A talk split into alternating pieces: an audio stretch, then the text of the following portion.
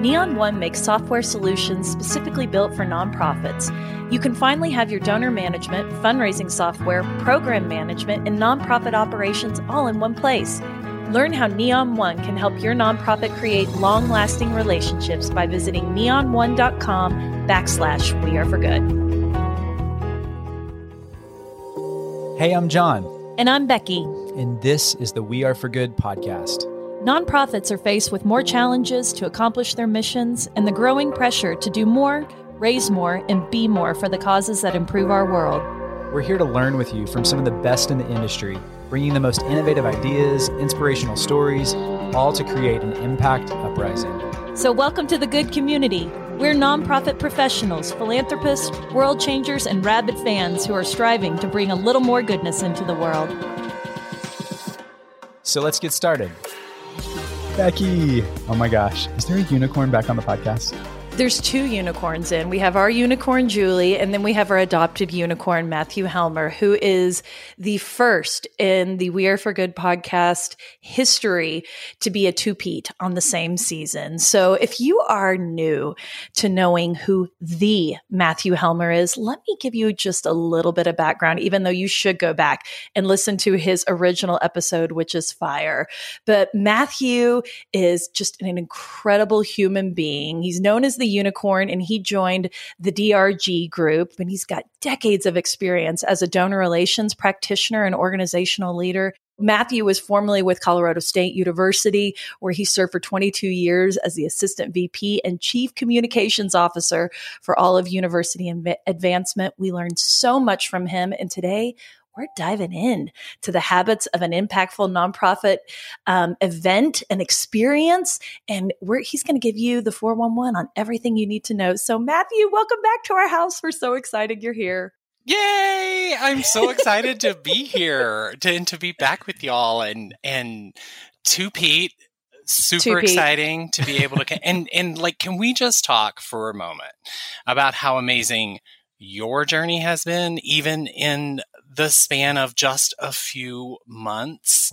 Um, you know, I was listening to the intro and talking about um, striving to bring a little bit of good. Y'all are bringing a whole lot of good into this space. Like, and I am here for it. You're like the Beyonce of nonprofit content. Wow. And I baby. Like, this is, it's huge. It's huge. So just to be in the orbit is filling my heart and soul right now. I'm, I'm like extra oh unicorn sparkly with it. And you're literally unicorn. We are recording this on Halloween, and he is dressed as a unicorn, and it's giving us life. But thank you, my thank friend, you, for friend. that. It honestly takes a village. Seriously. I mean, we're hiding under our chairs, but I mean, okay, let's tone set totally. Here. We wanted to have you back as a two-peat because we're leaning into this Habits of an Impactful Fundraiser series. And this particular week, we wanted to talk about events and experience. And it's not because we want you to think siloed. We really want this whole conversation to be like, how do you build a dynamic team where everybody feels really core to the work that's happening? So we get really clear on the habits that matter and kind of the right questions to be asking if you're leaning into that role, if you're leading that role. And so that's where I want to start the conversation today, Matthew. Like, give us some tone setting. Like, as you think about events and experience, what's the bigger right question to ask? Like, what are you really trying to accomplish with this before we get into all the tactical type stuff? Yeah. Um, thank you for that, because it is so much about the big picture, John and Becky, you know this, right? But events are all of these little components, sometimes big, but, but like checklists and things that are coming together to make the experience happen.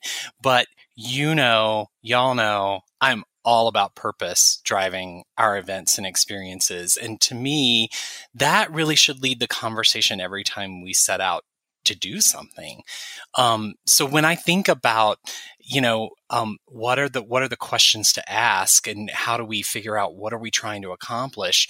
Um, I have, I have so many questions. Uh, I love to ask questions and dive in and, but some of my favorite really focus on the outcomes of the event experience. They don't focus on necessarily um, the choices that we have to make um, to to make that experience come together, the things that we're going to check off a list. It's it's where we start is what is that end result? What do we want our learn our donors to learn? What do we want them to feel? What do we want them to experience? Ultimately, I think about what do we want them to care about? Because that's the point of bringing an experience to life, whether that's in person or that's online. And we want them to care about something. And then what do we want them to do once they care about that? Um, because when it comes to fundraising, that's our role in this in this picture, is getting them to experience something that that deepens their connection, that helps them understand where we're going, that helps them understand the difference that they're making, and to care about that, and then to take action. So the event itself is not the end goal. It's it's a critical touch point on the journey. It's this opportunity to create this immersive environment, this experiential learning that we hope, um, you know, sort of takes them to the place that we want them to be after the experience. So they can learn about the impact that they're making already and what they can do going forward.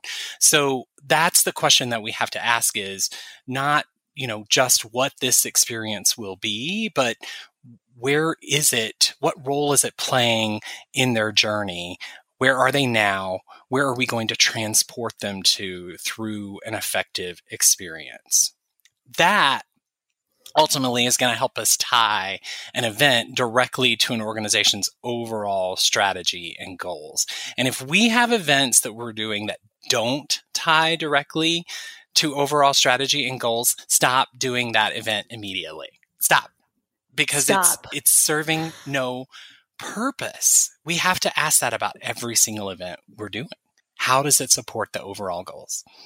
I want to thank everybody for coming to the We Are for Good podcast. That's, That's all you need to know today, today on Impactful. I mean, that was so good. What you just described right there is two point oh events, or maybe that's three point oh.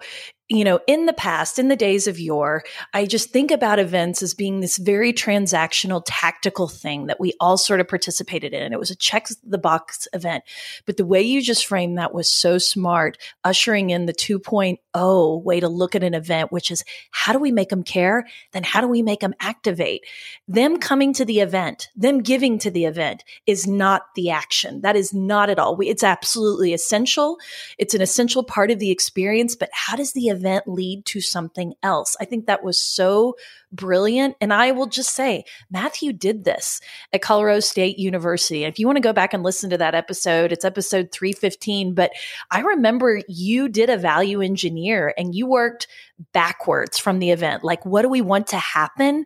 How do we want to activate? And you built the event backwards, which I thought was so smart. And you ended up cutting how many events? Like hundreds? A hundred. More than a hundred. Yeah. We get so in like engrossed in this activity. We, yeah. we need an event for this. We need an event for that. And and we, we don't stop long enough to really assess its place in the overall fundraising and donor experience journey. And that's, you know, that's ultimately what we're doing them for. I, I do think another big question that we have to ask in this space is, what is the follow-up plan? It has to be built in collaboration with your frontline fundraisers, with the development team. Everybody's got to know their role and responsibility. That has to be outlined up front, right? So how is, um, what happens after the event? What are the touch points that are going to happen? Um, How is that going to, it's not enough just to have the event, I guess is what I'm saying, right? We have to do the work after it in order to keep them moving on that journey. I agree with you. And, and I, and I think that just transitions so well into like, how do we get into those habits? How do we really hone in on those actions for success in this role? So we would love for you to lift maybe three daily habits or something someone could do. And thank you for talking about the inclusive nature of events, because events don't fall on the events team. Yes. You know, this is yes. for everybody. This is a all hands on deck approach. Talk to us about some of these daily habits that someone could employ to find true success and impact in this role. I think the first one is, and this is probably going to be counterintuitive for a lot of event managers, also known as event planners, it's reflection. We're always looking forward. we're staying on top of things. We're like looking through checklists and registration numbers and all of this information that's coming in about an experience that's going to happen. We also have to stop and spend time looking back and reflecting.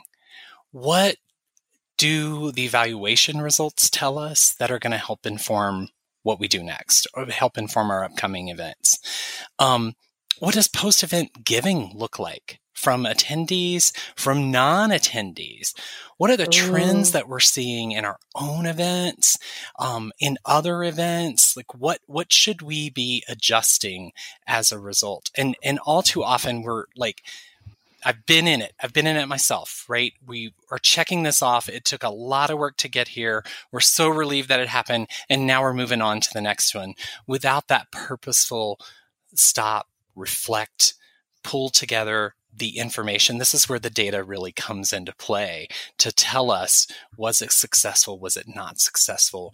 What do we need to do differently going forward? I will say the reflection and the debrief is just as important as any other step we are going to take in planning. And that reframe can really help those of us who are driven by what comes next. This this deadline that we need to meet, um, the experiences that are coming our way. So it may not be daily, I get it, but set time and make it a focus. If that's weekly, if that's monthly, um, we have to set time aside for that reflection and, and the learning that comes from the reflection. Mm. I mentioned trends, and I think that's another habit that, that really should be daily, um, because especially in the world that we live in now, events have changed so much. They continue yeah. to evolve and morph. And um, so really looking at, I th- you know, I like to look at BizBash. I look, like to look at EventMB. Um, you know, we in the D R G group are talking about events a lot. There's lots of people sort of shining a spotlight on different trends that are happening. And that's true about the event experiences themselves. But the other trends that we have to look at are what's happening with the audiences we serve, right? What's changing about their preferences and needs? How do we incorporate that into what we do? Um, how do we have that conversation as a team? Our donor base is shifting. Um, how do we look at reports that are talking about um, how donors are giving and how they want to be engaged? And how can that inform the work we're doing in event experiences? I also think it's it's not just about our industry, but looking outside our industry for inspiration. None of us in nonprofits are really ever going to have the budgets for like corporate event planners, for example, right? But there's so much inspiration that we can take, and then um, we can we can just glean that inspiration and adapt it to our own world. Because that's the thing to remember about donors who are our audiences. They're people living in the world, having these experiences. So how do we apply some of that to what we do?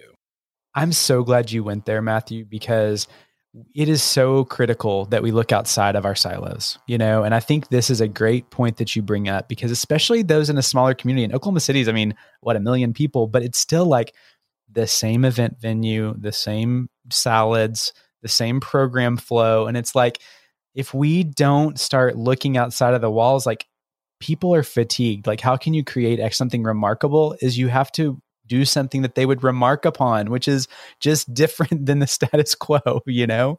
And so thank you for calling that out. I think that applies to everything, by the way. I so agree. When I think specifically too about leaders in this space, um, but this is true for, for anybody, because you can lead from any position that you're in, right? It, the, that third habit for me is people. It's about checking in with the team. Um, that's a daily action for success. I, just understanding how are the humans, right, that are behind this production machine, that are the, the magic makers pulling all of this together, driving these experiences. Are we, you know, attending to their growth, understanding what's challenging them, what's inspiring them, helping them to not get stuck in the, um, we're going back to the same venue, we're serving the same menu, we're, you know, because it's, if people are driving those choices, and how do we connect with them and help ensure that they are staying inspired and looking outside of their own um, sort of tunnel vision and, and world. So many, I think, of our conversations become task-oriented because it can be such a task-driven uh, part of the, of the industry. But ultimately, it's a relationship and people-based industry, and events themselves are about connecting people. So it's important that we remember to prioritize that connection and kind of just get out of the the, the nonstop to-do lists. The grind is so exhausting in events. And I think that what that's what takes the joy out of it for us. And I and I thank you for bringing that back, because this this concept of having an engage, an activation engagement strategy before you ever start selecting themes and chivari chairs and the napkin colors and all the things is the, is the reason that we're putting on these events. And I think you've centered it so well. So talk to us a little bit about the relationships that you prioritize in this role. What would you say? Well, I think picking up from where we were just talking, team members, and and this can be, it can be the immediate team. It needs to be the immediate team. It also does need to be all of those that we're collaborating with, right? So communications and leadership and your frontline fundraisers and your data and systems administrators, all of the people, because it it it. Events don't happen in a silo.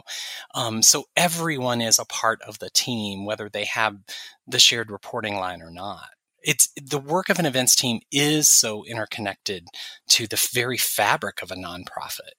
So how are we intentional about fostering those connections? I think, to me, that's the bedrock. You you mentioned the the tasks, Becky, can just suck the joy out of doing the work. And you can tell.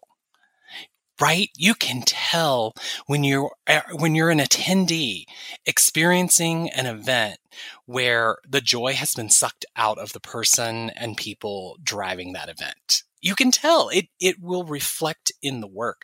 So how do we make sure that those relationships are strong and that they are feeding that joy and that purpose? Because ultimately, this is the group of people that are going to engage our donors on behalf of the organization. So they they really need to reflect the joy that comes from the, the life-changing, world-changing work that's happening.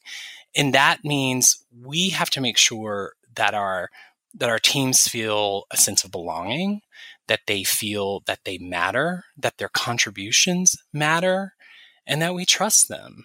And, and this is where, you know, there's that that old business adage, I'm sure someone great in history said it, but taking care of your people and they'll take care of your customers. Like, this is so important.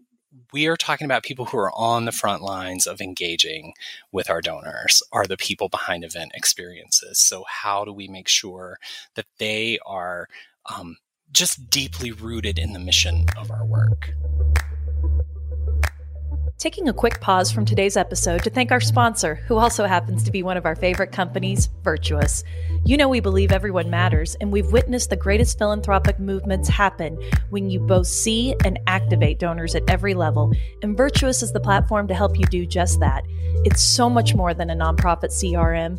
Virtuous helps charities reimagine generosity through responsive fundraising, volunteer management, and online giving, and we love it because this approach builds trust and loyalty through personalized engagement.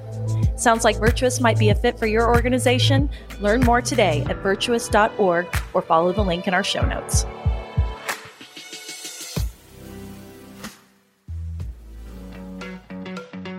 Hey friends, meet our newest partner, Evolve Giving Group. Evolve is a women-owned and women-led full-service nonprofit consulting firm where nonprofits come to thrive. We love our friends at Evolve because they provide a people-first approach to fundraising consulting. And here's just a couple reasons we think you should partner with Evolve's talented fundraising team. We love that they meet you where you're at. From working with startups to one hundred-year-old legacy organizations, they've really done it all. and they're here to help you from start to finish. Evolve guides your nonprofit from idea to implementation so you can spend your valuable time serving your organization and community. Their consultants have literally been in your shoes. They've worked in-house themselves and understand the unique challenges nonprofit professionals face. So reach out to explore ways Evolve can partner with your nonprofit. They're here to help you reach your fundraising goals without losing any sleep. Learn more at evolve giving group dot com and be sure to tell them We Are For Good sent you. You bring up just such a powerful, poignant point because, you know, we talk about culture all the time on the podcast and the importance of an organization that just attracts the type of people that align with the values that you're living. And I just think like an event's a microcosm of that. You know, I think you saying if people are burnt out, people are going to feel that. And if the person greeting you has got the worst attitude in the world, it sets the tone for how you're going to show up, you know, and culture matters, you know, it really does matter. I want to transition because let's, let's be honest. This is like the world of tactics and we have talked a little bit about them, but I know I've seen the binders, you know, I was on a team for a long time running these events too. It's like, you got the binder and you've got the playbooks of old and you're like, mm-hmm. What are the things, and I want to give you the floor to say, what are some of the things that you want to do this and stop doing this? Like throw out a few of maybe your biggest pet peeves that you see happen over and over. What are some do this, not that's for event experience? I think the thing that we have to let go of is the rinse and repeat, the just taking the binder from last year and updating it with new dates and applying it and thinking we're going to come out with this fabulous life-changing experience at the end. And we're not, right? Because we're, we are going to end up with a lot of, of stale. I think it, it's more important than ever. And, and when I was thinking about, you know, what should we do? What should we not do? It all comes down to storytelling. It's more important than ever that we in event planning, experience, designing roles see ourselves as storytellers and that there is a narrative that threads the entire event experience together. So it's it's a theme and it's beyond a theme. It really is a story that's coming to life um, through all of the different choices that we're going to make about an event. You know this. Stories are how humans make sense of the world around them. So when we frame our events as stories, we can then get to that part where we are moving people through an experience and we're taking them from this one state of being to another in a positive way. I think the, the most important aspect of that is deepening their understanding of the impact they've made. So I think the other thing we need to stop doing is too often we make the story about us. It's about the organization, especially at events. This is where, um, you know, we talk about it in, in written communications and in digital communications as well, but it's so present in events because it's this parade of insider people. Your, your, when you're an academic institution, it's your deans and your president, and um, it's your C E O at the nonprofit. Like it's, it's nonstop talking about us and where we want to go. But I believe donors give through us, not to us.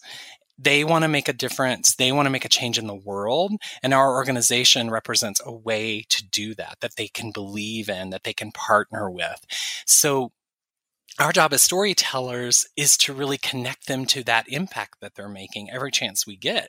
And events are a way to do that, like live, like jumping off the page, just, you know, impact surrounding you.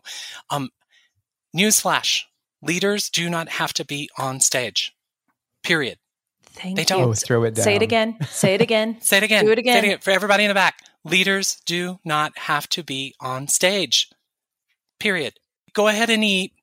And then I'm going to talk about this long list of people, right?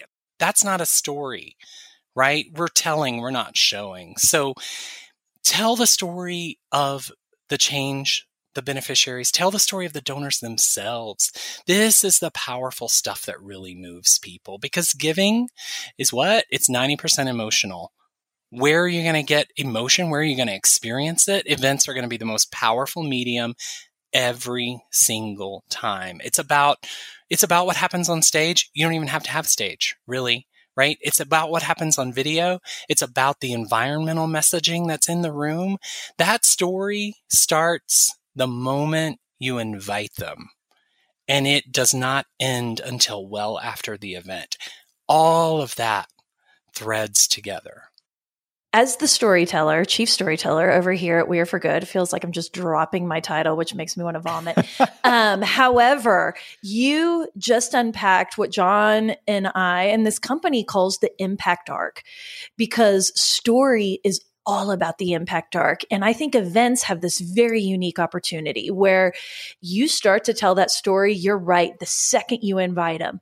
And every eight weeks between that moment of the save the date or whatever it is, twelve weeks, four months, however you do it, that is prolonging and adding layers and chapters to the story that is building up to this high emotional apex of where we're going to ask them to do something at the emotional apex. But we're not done when we get there because the rainbow's coming down, because you got to syndicate that. I mean, our impact arc is three quick steps. It's staging, it's storytelling, and it's syndicating it.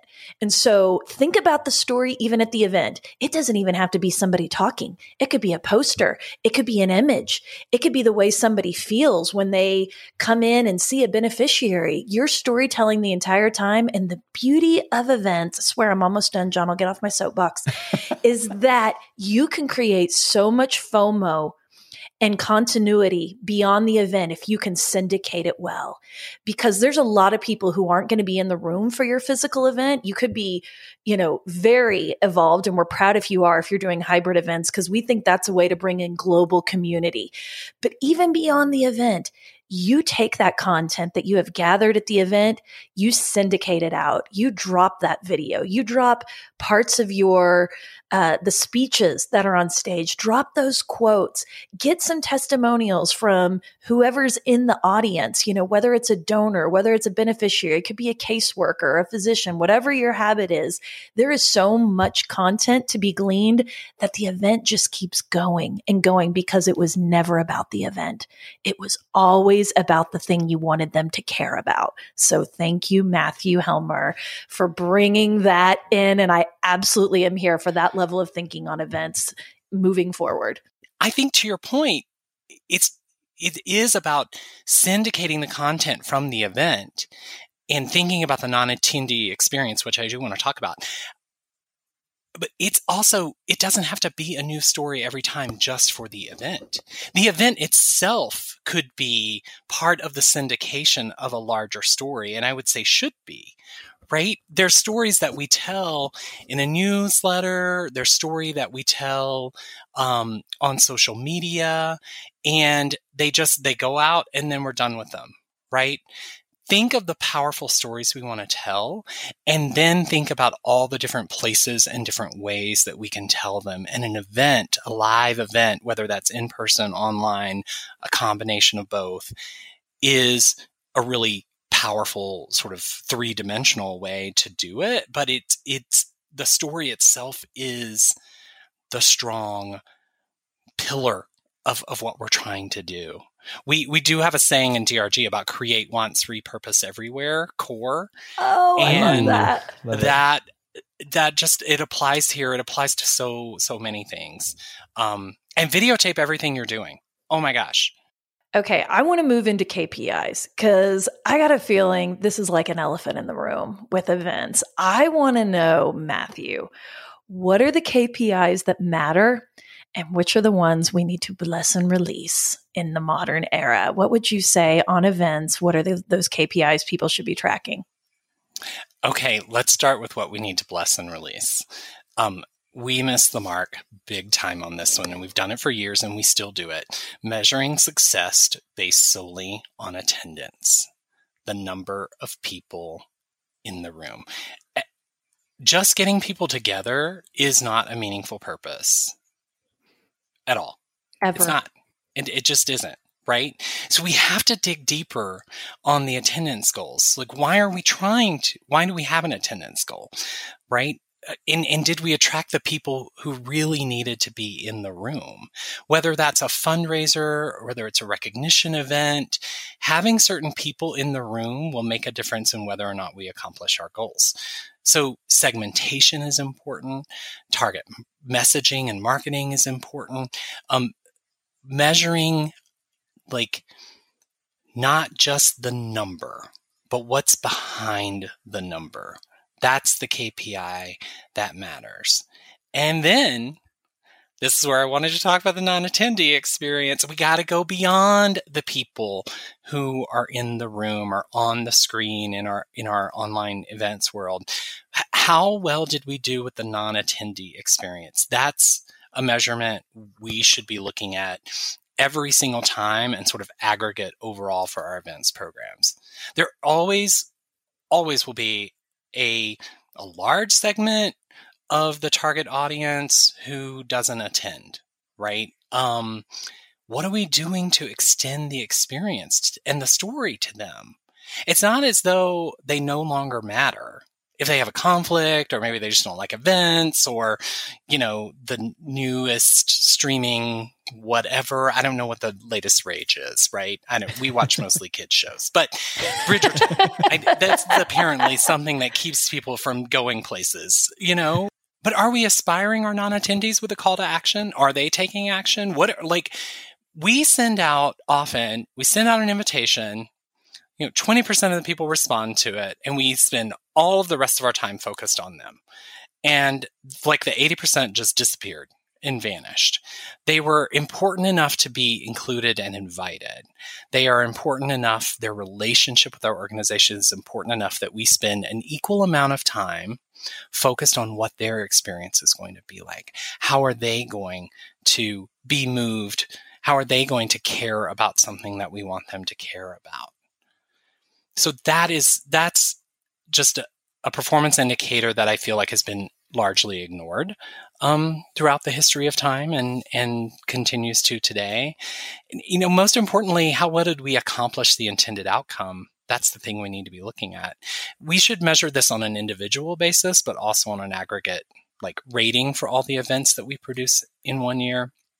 In, um, in my previous role, we set a goal that every event experience should result in donors feeling more connected to the organization.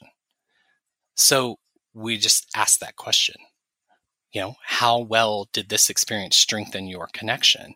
And then we measure our team's performance on that. And when it was not, when it, you know, when it was a low score, you don't, that's, that's where the questions begin. Like, then you go deeper. Then you look at the narrative feedback you're getting around, okay, why was this off the mark, right? Was it was it a parking challenge that helped them not, not experience what we wanted them to experience? Was our storytelling off?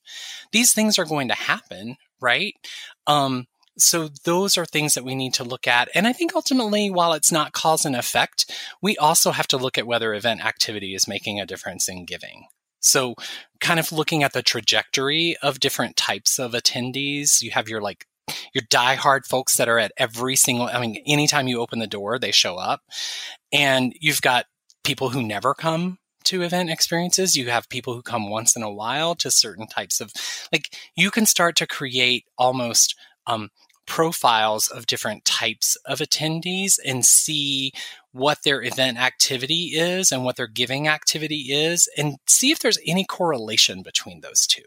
You're just asking such good questions. And I think, like, as any manager or leader that's listening to this, these are the kind of, like, questions you should be having with your events team, because if you make it all about the money or the attendance, you miss, did it actually accomplish what the power of event has, which is to have this experiential change or this feeling or this thing that happened as a result of being in person. So thank you for that. Like, I think the quality of questions is so good.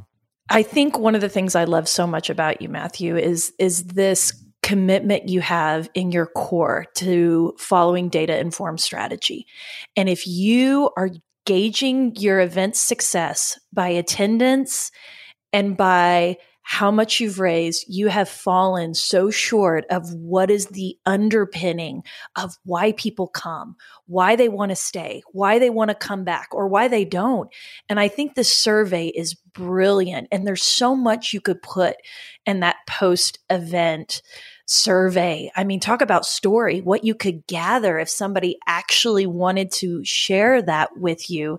And I just, I just thank you for pulling it back to the data and giving voice to the people and not making assumptions based on these numbers that have been somewhere lauded as the end all be all of how we measure success.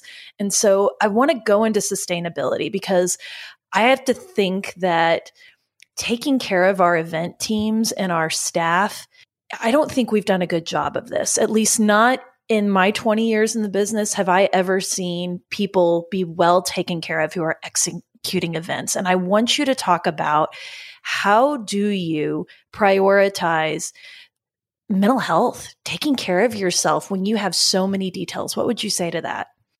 Becky, you're so right. It is very much churn and burn. And I've watched teams, I've I've managed teams that have gone through burnout when we weren't taking care of them in the way that we could. Um, I have I have three things in this area. First is about our own mental framework and our own mental health. Ease up. Ease up on yourself and on, on others. Don't take everything personally. Events are naturally flawed. It's a human experience. It's this shared human experience. And there's always something, at least one thing, usually many more, that just doesn't go quite as planned. And we, you know, we prepare for the unexpected. Um, but when that happens, we, in events roles, we hear about it. Sometimes immediately, sometimes often. And a lot of us in these roles tend to be people pleasers. We like making people happy. It's sort of one of the things that draws you to this work. And constructive feedback can just often be internalized more harshly than perhaps it was intended by the person who shared it. So don't expect perfection to begin with. And then allow for those mistakes and the unexpected. Be ready to address it, but keep it in perspective. Like, let it be what it is without having this, this exaggerated sense of ownership around it. And then I think there are practical things to take care of ourselves. Um, just taking time away for restorative activity, whatever that looks like for you. If that's, you know, physical activity, it's sleeping, it's Netflixing and Bridgerton, it's it's connecting with friends. Our, our schedules can be brutal, and I think that's what leads to that that burnout and the the events team not being well taken care of. Um, it's the it's a constant on and a constant churn. Um, So build in time to unplug and then protect it. Set those boundaries, I think, is super important. It's important for us as leaders to model this and then encourage it by where you can. Give time off, because there's there's no way an event person, manager, planner, whatever, producer, they're not working forty hours and stopping. It just doesn't happen in the nonprofit world, especially. So, um, I do recommend that it not be like the day after a big event. Like, use that day to tie up the loose ends, to express gratitude, do the little things that are actually going to contaminate your restorative time. Get them out of the way so that then you can really enjoy and, and decontaminate your restorative time. The last point, want to say that I also get that rest itself is not always the answer. I think especially for people in, in this area. Um, early in my career, I was introduced to the fish philosophy. Are you, are you all familiar with the fish philosophy? I don't think so. No. Oh my God. Drop it's it so, here. Drop it it's here so first. Great. Come on. Um, and so it's based on the team at the world famous Pike Place Fish Market in Seattle. Oh, in Seattle. Pike Place Market, yeah. Right? Yeah. It's so um, it's like a, a team of consultants went in, sort of studied them and their culture and like how did they get to be who they are with the flying fish and their joy of working in that smelly, stinky, cold environment, right? Um, so there's a quote in one of the books about the market. That has just stuck with me all these years. It, it resonates with me and with my life. And it is the antidote to exhaustion is not necessarily rest. The antidote to exhaustion is wholeheartedness. It is those things we do half-heartedly that really wear us out. Oh my God. Holy cow. I love that. That had some Brené Brown vibes all wrapped up in that. Isn't it so mm-hmm. powerful? And and to me, that comes full circle to what we were talking about at the beginning in terms of purpose. Because it's those things without purpose that we are all doing half-heartedly. Because there's some expectation that we're doing them, but we don't understand why. And without the why, it just breaks us down and wears us down. So find that why. Matthew Helmer, goodness gracious. I mean, way to bookend this conversation, because I was already feeling your bookend and just like the reflection and just how good it is to take stock of the moment, you know, and really sit with that. But to to seek this wholeheartedness and want that for our donor experience too. And our people. Yeah, and our team. Like, I mean, what a powerful shift. Like, you came for the habits and you got the mic drop. Like, this is what matters in life conversation. Um, man, I just love where this conversation went today. And so as we start to round out, I mean, how can people connect with you? You got to point us back to the D R G group, because you guys are spilling this kind of advice everywhere all the time. So share all the ways that y'all show up online and how people can find you, Matthew. Oh my gosh. Well, I, we're everywhere. donor relations dot com. Um, the website is just full of so much, and the so blog great. and yeah. the resources, resources and the webinars. And um, we're on LinkedIn. We're on Facebook. We love hearing from you. And I, I mean, gosh, these are some, some things that I've thought about over my career, but like, everybody's out there rocking it and figuring these things out. And I'd love to hear habits from people too, right?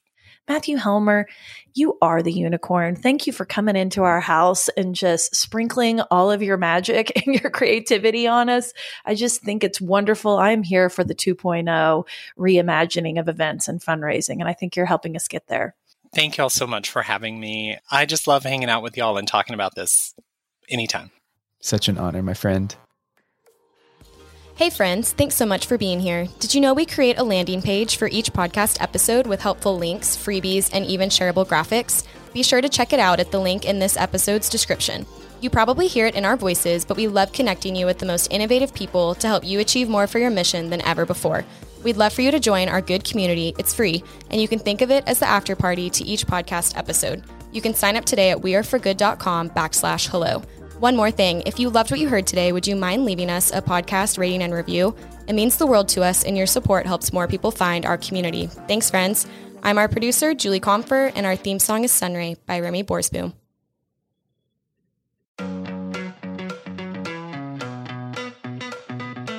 Rabid fans have always powered the We Are For Good podcast, but now Rabid fans can get even more goodness and access by joining Good Friends. It's our listener support community for the We Are For Good podcast. Good Friends comes with perks, exclusive episodes with John and I, including The Good Brief, our new monthly cliff notes of the greatest takeaways and lessons learned from that month, and exclusive A M A episodes where we answer your burning questions and tap our community of experts. Join now or learn more at weareforgood.com backslash friends. We can't wait to see you inside. That's weareforgood.com slash friends.